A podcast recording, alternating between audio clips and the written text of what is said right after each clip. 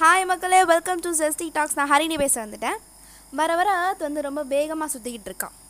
நம்ம வந்து ஏர்த் வந்து ஒரு ஸ்பின் அடிக்கிறதுக்கு டுவெண்ட்டி ஃபோர் ஹார்ஸ் அதனால் ஒன் டே அப்படின்னு கேல்குலேட் பண்ணி டுவெல் டுவெல்னு நம்ம டைம்லாம் வச்சு பார்த்து வாழ்ந்துக்கிட்டு இருக்கோம். அப்படி தான் ஆனால் டுவெண்ட்டி நைன்த் ஜூலையில் வந்து டுவெண்ட்டி ஃபோர் ஹார்ஸ்க்கு முன்னாடி ஒரு ஸ்பின் வந்து முடிஞ்சிருச்சான் அப்படின்னா எக்ஸ்ட்ரா ஒன் ஒரு ஒன் ஹார் இல்லை ஒன் மினிட் எக்ஸ்ட்ரா நமக்கு கிடைக்கும்ல?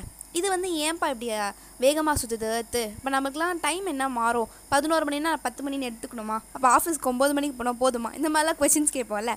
இதெல்லாம் ஏன் நடக்குது அப்படின்னா கிளேஷியர்ஸ்லாம் வந்து உருகுதான். பனிப்பாறைகள்லாம் வந்து உருகுறதுனால அந்த ஏர்த்தோட ஃபோர் லேயர் சொல்லுவல அதில் ஒரு லேயர் ரொம்ப லைட்டாக வீக் ஆனதுனால வேகமாக சுற்றி முடிக்குது அப்படின்னு சொல்கிறாங்க இப்போ நான் டைம் எப்படி பார்க்கணும்? இப்போ நான் பார்க்குற டைம் பொய்யா? ந- அதெல்லாமே வந்து எனக்குமே தெரியாது. சயின்டிஸ்ட் என்ன சொல்கிறாங்கன்னா இப்படியே போயிட்டு இருந்ததுன்னா நெகட்டிவ் லீப் செகண்ட்ஸ் வந்து உருவாகும். அதாவது டுவெண்ட்டி ஃபோர் ஹார்ஸ் சுற்றி முடிக்கிறது டுவெண்ட்டி த்ரீலேயே முடிஞ்சிருதா?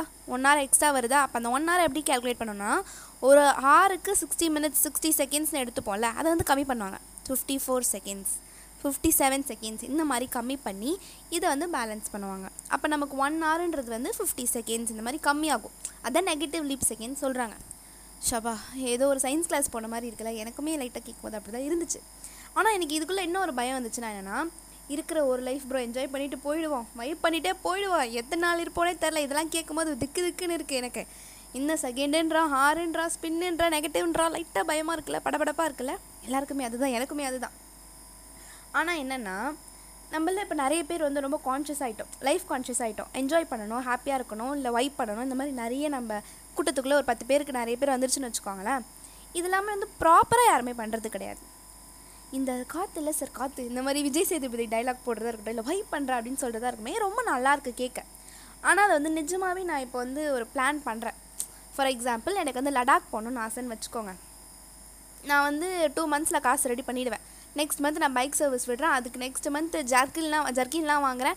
அடுத்த மந்த் நான் போகிறேன்டா லடாக் அப்படின்னு நான் பிளான் பண்ணிவிட்டு ரெடியாக பைக் எடுக்கும்போது நியூஸ் போடுறான். லடாக்கில் ஸ்னோஃபால் அப்படின்னு. அப்போ எப்படி இருக்கும் அந்த மொமெண்ட்டு ச்சே! மண்டையில் இருக்க கொடையை மறந்துட்டோமேடா அந்த மாதிரி தானே ஆகும். அப்புறம் இவ்வளோ அறக்க பறக்க வேகமாக பறந்து அந்த ஒரு செகண்ட் என்னோட ஆசையெல்லாம் தூள் தூளாக போகி காசெல்லாம் பறந்து போகி என் மனசு உடஞ்சி போகி எதுக்கு கொஞ்சம் பிளான் பண்ணி கொஞ்சம் ப்ரிப்பேர் ஆகி கொஞ்சம் சேஃப்டி மெஷர்ஸ் எடுத்து இல்லைனா வந்து எல்லாத்தையுமே செக் பண்ணி ரூட் செக் பண்ணுறதா இருக்கட்டும் இல்லை ஃபாரஸ்ட் ஏரியாக்குள்ளே போகிறது அந்த அனிமல்ஸ் இருக்கான்னு செக் பண்ணுறதா இருக்கட்டும் இல்லை இந்த ஒன் வேவாக இருக்கட்டும் போலீஸ் பிடிக்கிறதா இந்த மாதிரி நிறைய விஷயம் கேதர் பண்ணிவிட்டு அதுக்கப்புறமா நம்மளோட ஆசையை வந்து ப்ராப்பராக கொண்டு போனால் இவ்வளோ நல்லாயிருக்கும் ஹே லூசா நீ. ஏ இது லடாக் போகணுன்னு பிளான் பண்ணுறேன் எனக்கு இதெல்லாம் பார்க்கணுன்ற அறிவு இருக்காது இப்படின்னு நீங்கள் கேட்பீங்கன்னு நானே நினச்சேன்.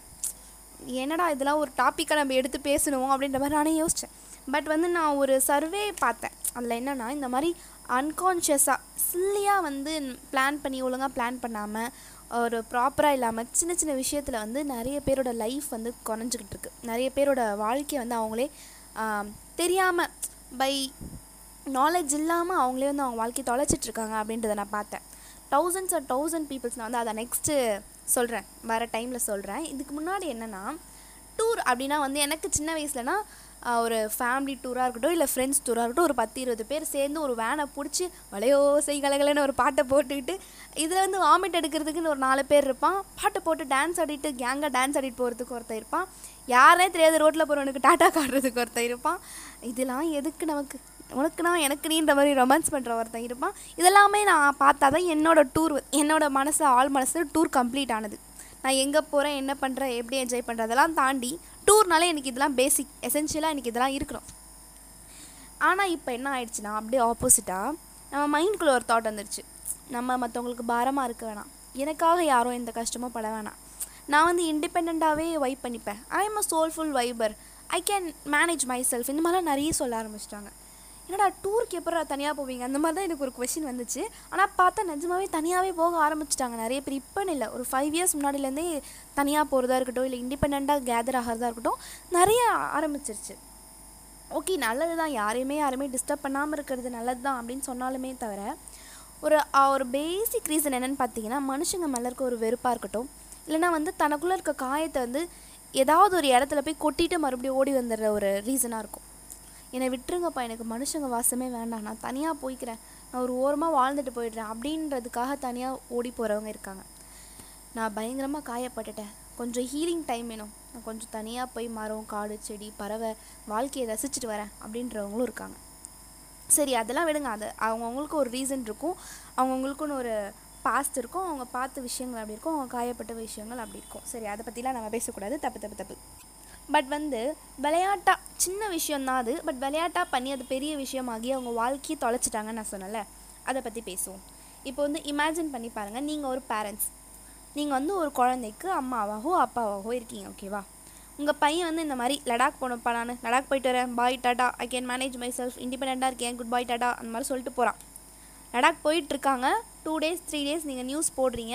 லடாக்லாம் ஸ்னோஃபால் ஆகிடுச்சு ஒரு பள்ளத்தாக்கில் ஒரு பையன் மாட்டிக்கிட்டான். உயிருக்கு போராடிட்டு இருக்கான் மீட்பு குழு வந்துட்டுருக்கு.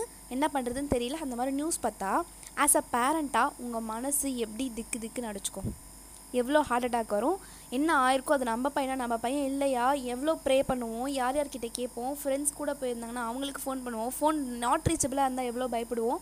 நம்ம மைண்டுக்குள்ளே அப்போ எவ்வளோ இருந்திருக்கும்? ஒரு பூகம்பமே நம்ம மைண்டுக்குள்ளே வந்துட்டு போயிருக்கோம்.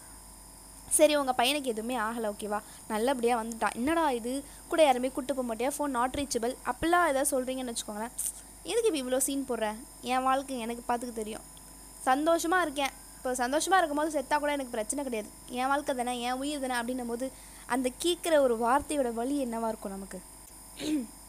என்னடா இப்படி சொல்லிட்ட? அப்படின்ற மாதிரி ஒரு எவ்வளோ வலி இருக்கும். இப்போ இதே வார்த்தைகளை நம்ம மற்றவங்க கிட்ட சொல்லும்போது அவங்களுக்கும் அதே வழி தானே இருக்கும். ஸோ உங்களுக்கு அந்த வலியோட இமோஷன்ஸ் என்னன்னு இப்போ புரியும்னு நினைக்கிறேன். நமக்கு நடக்கிறதுன்றதை விட நமக்கு பிடிச்சவங்களுக்கு நடக்கும்போது தான் அதோட வலி பயங்கரமாக இருக்கும் இல்லையா?